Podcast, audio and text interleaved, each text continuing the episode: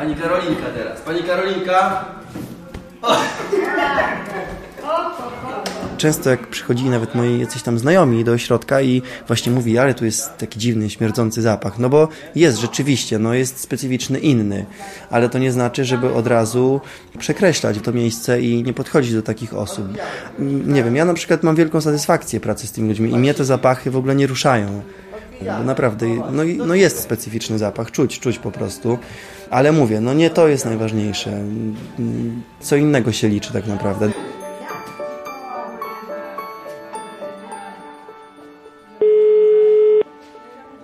Spotkałam go, Kasiu, w ośrodku, o który pytasz. Pierwszy raz zobaczyłam tego młodego mężczyznę podczas spotkania przy stole z grupą staruszków płci obojga. Stół założony był kolorowymi papierami, bibułami, kredkami i Bóg wie jeszcze czym, co służy radosnej twórczości. Jak się okazuje, w każdym wieku, od dziecka do seniora. Moja mama, pochłonięta wycinaniem zielonych listków, nie zauważyła mojej obecności. Była cała pochłonięta wykonywanym dziełem, jak kiedyś wcześniej, kiedy potrafiła jeszcze szydełkować.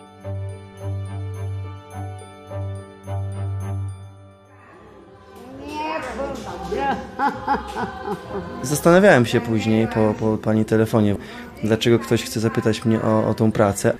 Dlaczego? Podjąłem się takiej trudnej pracy, wręcz misji, pracy z ludźmi starszymi.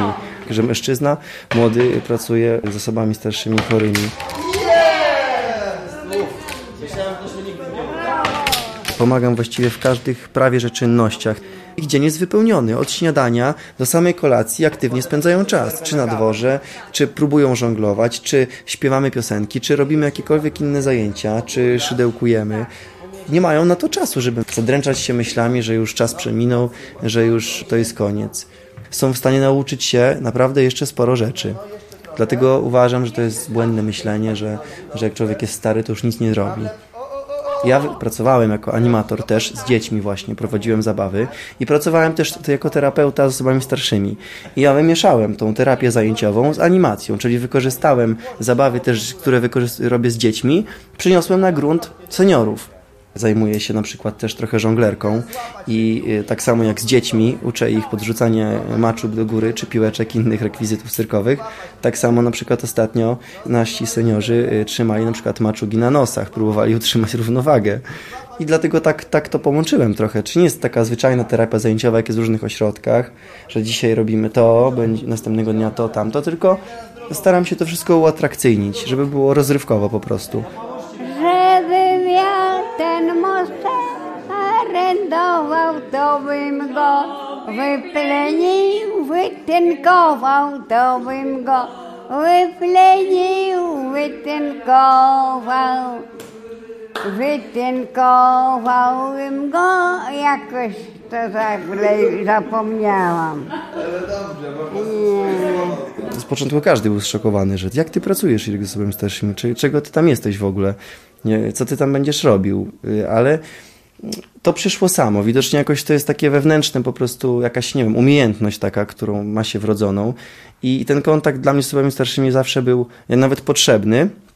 Często do babci przyjeżdżałem po prostu porozmawiać nawet. W okresie dorastania, jak miałem 16 lat, to taki burzliwy, wiadomo, wiek. Babcia rozumiała może problemy nastolatków akurat właśnie. Babcia Jasia. Była bardzo osobą ciepłą, taką towarzyską, i zawsze to, co podoba mi się w ogóle u osób starszych, zaobserwowałem taką rzecz, że oni zawsze myślą pozytywnie i zawsze znajdują jakieś rozwiązanie z sytuacji. I to mnie tak chyba też napędzało, że zawsze miałem pomysły, to zawsze była aprobata babci i zawsze mnie popychała do tego, żebym to zrobił właśnie tak, jak robię. Natomiast rodzice odradzali mi tego często. Z rodzicami wtedy może był ten kontakt trochę utrudniony. Wiadomo, nie, nie chciało się człowiekowi też słuchać różnych poleceń rodziców i, i być na czas w domu o określonej godzinie, a babcia jakoś przymykała oczy na pewne sprawy i, i, i może nie mówiła, nie dawała jakiegoś przyzwolenia, ale, ale yy, rozumiała, że tak jest, że po prostu każdy kiedyś był młody i różne no, wybryki się zdarzają, zwłaszcza no, ludziom, którzy są nastolatkami. Tak, to właśnie było to, taka akceptacja, zrozumienie. I później jakoś tak się złożyło, że poszedłem do takiej szkoły. To było takie studium policealne jako opiekun osób starszych. Później studiowałem turystykę i rekreację. Później robiłem jeszcze specjalizację z turystyki zdrowotnej. Miałem cały czas kontakt z tymi osobami, byłem też w różnych właśnie ośrodkach jako wolontariusz.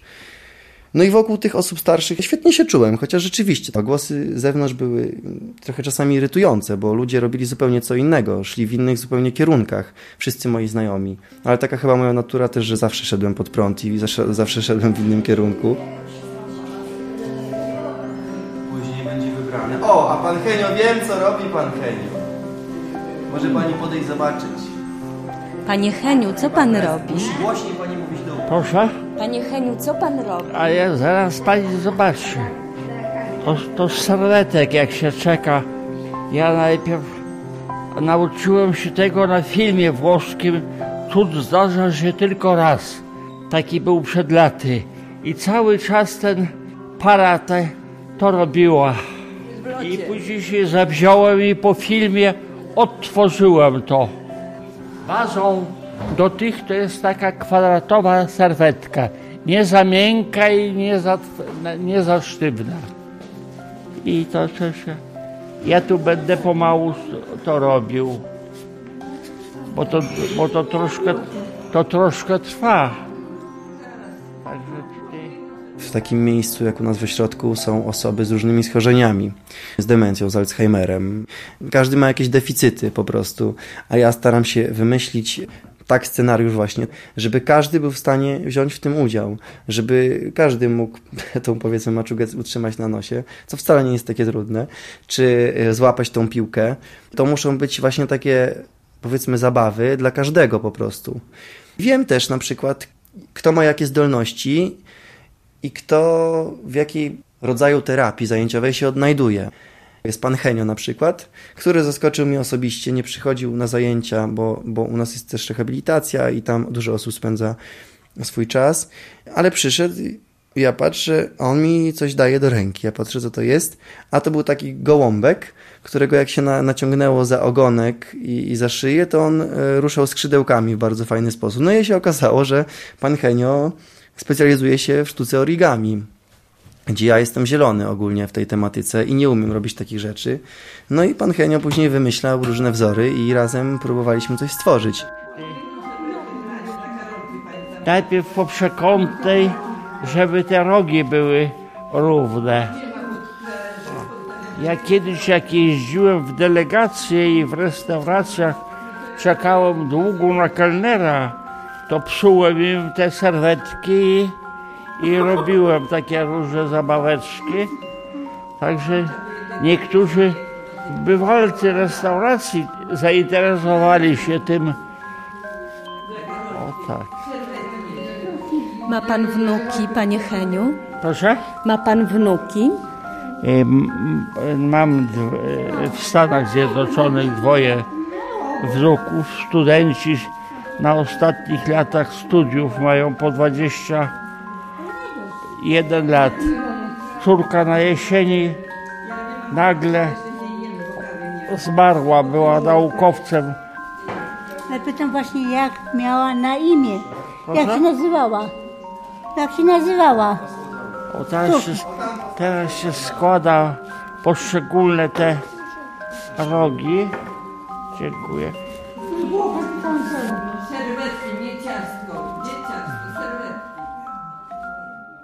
To jest właśnie ciężkie zadanie, z którym się borykam też każdego dnia, bo zwłaszcza u osób starszych jeszcze te choroby, jeśli są nasilone, to tym bardziej. Jednego dnia jest y, osoba bardziej ożywiona, a następnego dnia jest osowiała i nie chce nic robić. I, no i właśnie tu jest moje zadanie, żeby tak ułożyć scenariusz, żeby wprowadzić takie elementy, żeby po prostu zachęcić, ale nie da się też tak zrobić. Czasami są takie dni, że rzeczywiście nie siedzi 10 osób wokół mnie, tylko na przykład dwie albo jedna, bo reszcie się nie chce. No to niestety choroba bierze górę. To jest przykre właśnie. zwijamy, zwijamy, no śmiało, zwijamy, zwijamy. No i czego mnie zwijać? Jak nie wolno, trzeba, panie Tadziu, zwijamy, raz, dwa, trzy. Ja mam problem z krążeniem. To co niemądre jest. To są ćwiczenia właśnie, żeby panu pomóc. z tym. Nie, ja wiem co nie można, co nie można. No nie jak pan uważa, ja nie będę pana zmuszał, ale wiem, że to jest dla pana dobre rzecz. Tak samo Czuję smutek, smutek właśnie, który często towarzyszy mi w pracy z ludźmi starszymi. Ostatnio właśnie miałem takie chwile słabości, że człowiek tyle wkłada w to energii zapału, a czasami nie otrzymuje nic w zamian. I wtedy jest taka chwilowa niechęć i rezygnacja, że rzeczywiście no, człowiek się stara, wymyśla wszystko, robi fajne rzeczy, a jednak te osoby nie chcą, nie chcą brać udziału. Ale to potem jakoś mija. Nie ma, nie ma na to złotej recepty i nikt na pewno nie wymyślił, żeby zawsze byli wszyscy chętni, obecni i aktywni. Niestety, starość. Bardzo ładnie. Teraz zmiana. Teraz pan Tadzio z panią Zosią. Proszę, panie Tadziu, trzyma pan piłę i pani Zosia i piłujemy mocno. Piłujemy. Raz, dwa. Raz, no. Dobrze, no. Raz, dwa, raz, dwa, raz, dwa, raz, dwa. Widzę taką w ogóle rzecz, że osoby starsze są izolowane ze społeczeństwa. No to nie ulega wątpliwościom, że nikt nie chce zbytnio patrzeć na osoby starszej. E, W telewizji jest kult y, młodości, tak samo cały czas, zdrowego ciała, a te osoby starsze są odsunięte na bok. Nie pokazuje, a jak się pokazuje osoby starsze, to zaraz, żeby rzucić do puszki jakieś pieniądze, żeby im pomóc. A nikt nie chce ich potraktować tak naprawdę jak ludzi.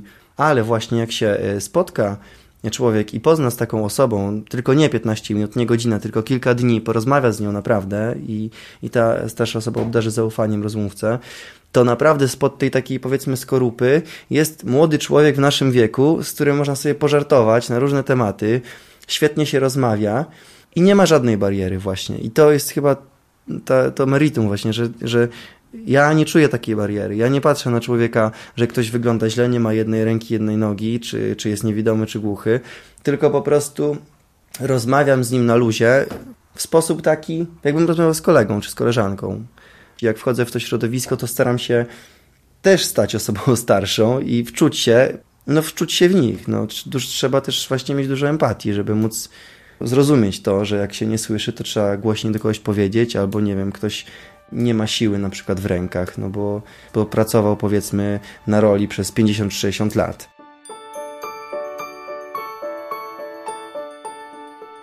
Starzeje się tylko ciało, a wnętrze zostaje takie samo, plus doświadczenia, co jest uważam najważniejsze właśnie. I ja też czerpię zawsze garściami, nawet nieważne, czy to jest osoba chora na Alzheimera, to w odpowiedni sposób, jak się z taką osobą rozmawia, to naprawdę można otrzymać wiele informacji, co człowiek by nie, nie pomyślał, że to jest możliwe, że osoba z taką, z taką chorobą jest w stanie normalnie czasami porozmawiać. Tylko trzeba w odpowiedni sposób do tej osoby podejść. I ja używam takiej techniki często, że nawiązuję do przeszłości, do tego jak oni byli młodzi, do ich, do ich pracy, do rodziny, do przyjaciół, do żony. Często mi opowiadają o swoich miłościach. A jak pana Irka długo nie ma, to Tęsknota. To tęsknota. A wtedy, kiedy jest tęsknota, więc każdy się ucieka, gdzie nie może. i gdzie pani ucieka, jak jest tęsknota? Uciekam do swojego domu. A ja wtedy lubię, kiedy pan Irek przyjeżdża. I wtedy robi wszystko to, co trzeba. takich nauczycieli mieć jak pan Irek, który się poświęca bez reszty dla nas rano i po południu, nie licząc się z czasem, nie wiem. Także życzę mu dalszych sukcesów i dalszej kariery, żeby w tym kierunku poszedł. Przekazał młodzieży, przede wszystkim młodzieży, bo w tej chwili młodzież ma taką lukę, proszę panią, chyba w tych rzeczach. Koleżanki z pracy się właśnie śmiały, że tworzy mi się takie jakieś kółeczko pań, które właśnie są dookoła i rzeczywiście każda by chciała, y, żebym tylko jej poświęcał czas. Oczywiście jest to niemożliwe, ale rzeczywiście coś się, coś się takiego powoli tworzyło, że nie całkowicie może zawłaszczyć, ale żeby tylko skupić uwagę na konkretnej osobie, że nie, niech pan zobaczy, jak tutaj na przykład namalowałam, czy nie wiem, pan mi pomoże to zrobić, albo żebyśmy to razem robili. No ale niestety, no jest, nie, nie, nie mam tylko jednej osoby pod opieką, tylko powiedzmy 10 osób na przykład, w zależności od tego, ile osób będzie na zajęciach. No i muszę starać się poświęcić czas każdej z osobna po prostu, żeby to było sprawiedliwie. I rzeczywiście później po jakimś czasie człowiek myśli też o tych osobach, mimo że to jest moja praca. To nawet będąc gdzieś na urlopie, to człowiek sobie myśli, ciekawe co tam pani Jadzia robi, albo pani Jasia, albo pani Stasia. Pewnie tęskni, i człowiek właśnie ma takie myśli. Na pewno, na pewno, to jest, jest więź taka.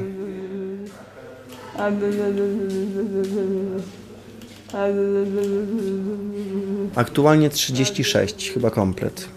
Wsz- Wszystkie miejsca chyba są zajęte teraz. Także wydaje mi się, że dużo. Od pewnego czasu zauważyłem, że jest właśnie duża rotacja, bo często tak jest, że ktoś jedzie po prostu na wakacje, nie ma co zrobić z mamą czy z tatą, to po prostu oddaje do ośrodka na, nie wiem, tydzień, dwa tygodnie, miesiąc, różnie. Na święta, czy na wakacje, czy innego rodzaju jakieś tam święta rodzinne. Jest takie zjawisko. To już zaobserwowałem, myślę, od takich dwóch lat na pewno. I taka osoba jest właśnie zagubiona całkowicie. Y, Jest w nowym zupełnie miejscu i nie do końca czasami świadoma w ogóle tego. I to jest też rzeczywiście zjawisko przykre. Tak samo w szpitalach też w okresach świątecznych osoby starsze, niepełnosprawne są oddawane. Tak właśnie jest. Jeśli mam być szczery, to moja praca na pewno jest tam bardzo potrzebna i praca innych pracowników, bo wszyscy się uzupełniamy i, i tworzymy, uważam, naprawdę zgrany, fajny zespół. To jednak ostatnio właśnie we mnie ta, ta myśl tam gdzieś właśnie chodziła mi po głowie, że oni jednak czują się opuszczeni. Może tak. Czasami rzeczywiście ktoś nie daje sobie rady i jest zmuszony do tego, żeby taką osobę oddać po prostu. Jak najbardziej to rozumiem, ale są osoby, które by sobie świetnie radziły w domu, ale z jakichś powodów rodziny wolą, żeby ta osoba była odizolowana na przykład. E, Niektóre osoby fajnie sobie z tym radzą, bo potrzebują kontaktu z młodymi ludźmi. Przede wszystkim to jest podstawa, właśnie e, to jest e, świetne lekarstwo tak naprawdę, bo to widać po prostu, jak oni reagują, cieszą się na widok znanej właśnie młodszej osoby i nie wiem, czy wiele leków można by odstawić tak naprawdę, a zaserwować komuś porcję młodości do tego, żeby ktoś po prostu przyszedł, pogadał, zamiast jakiejś tam tabletki od, od ciśnienia czy czegoś innego. Myślę, że ze zupełności by to starczyło, jestem wręcz tego pewien. Ale są też osoby, które się tam nie odnajdują i uważam, że lepiej by było, gdyby zostały na przykład w domu rodzinnym. Zresztą bardzo często wspominają, mimo że mają choroby różne Alzheimera właśnie, to bardzo często powtarzają nazwę ulicy, na której mieszkali na przykład. No mają w pamięci po prostu ten dom i chcą tam wrócić. To rzeczywiście jest duża grupa takich ludzi. Pani, no cóż, ja niedawno przyszłam. Nie bardzo jestem taka jeszcze tutaj odstawiona jak one tutaj, no ale jestem zadowolona, że jestem tutaj. A dlaczego pani tu przyszła? Po prostu ze względu na stan zdrowia. Co jest tutaj dobre? Co się pani spodobało? Pan Irek mi się bardzo podoba. I w ogóle inni państwo, wszyscy są bardzo mili. A czego brakuje? Serca trochę, bo nie ma rodziców moich. Jakby byli tu moi rodzice razem ze mną, to by było dobrze. I byłoby wszystko dobrze. Smutno jest. A ja sobie siedzę spokojnie i myślę, żeby tak było na świecie zawsze cichutko i spokojnie, jak mamy tego dnia. Ale tak nie będzie chyba. to nie oszukujmy się, to są osoby z y, poważnymi chorobami i y, często się zdarza też tak, że no niestety to już jest ostatnie miejsce, w którym przebywają i, i zdarza, zdarza się, że po prostu ktoś y, no, y, odejdzie u nas w ośrodku. No ale to jest naturalna kolej rzeczy. Niestety tak jest. Czasami rzeczywiście człowiek to przeżywa. To jest właśnie też problemem takiej pracy z osobami starszymi, że człowiek się wczuwa. Często i później wracając do domu, no nie da się tak po prostu tego odciąć i, i czasami się myśli, chociaż po tylu latach pracy, jak już tam jestem, staram się po powrocie do domu nie myśleć w, nie myśleć w ogóle o osobach starszych, o pracy. Nie to, że człowiek się przyzwyczaił do śmierci, bo to nie jest tak na pewno, ale teraz już mam trochę taką świadomość, że no niestety dni tych osób są niestety policzone. Teraz też jest mi smutno na pewno, ale już troszeczkę inaczej człowiek na to patrzy.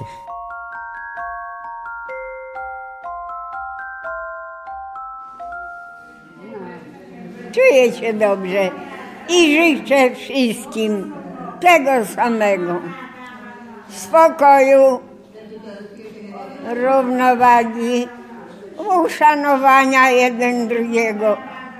No i wszystkiego najlepszego. Dziękujemy Pani Kaziu.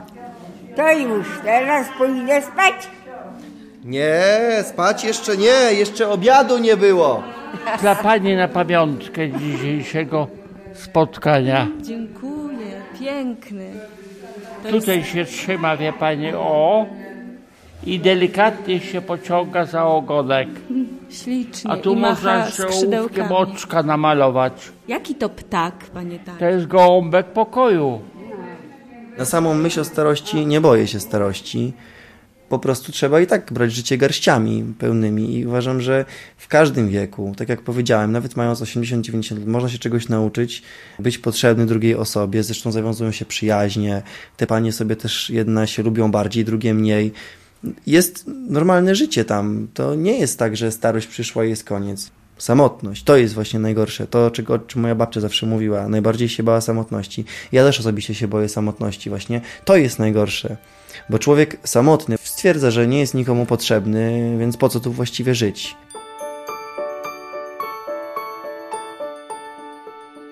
To jest moje marzenie, które się nigdy nie spełni, że chciałbym spotkać tych ludzi, jak oni mieli 20 parę lat czy 30 i spotkać się z nimi wtedy właśnie. Pamiętasz, jak opowiadałam Ci o tym, przejęta początkami pobytu mojej mamy w tym ośrodku. Później wielokrotnie mogłam obserwować pracę pana Irka. Jest dla nich aktorem, magiem i nauczycielem. Tak często myślę, Kasiu, skąd ta pasja u pana Ireneusza? Jedna z przyczyn jest pewna i niezaprzeczalna. Jest nią miłość, Kasiu, na pewno miłość, bo ona zawsze oznacza oddanie.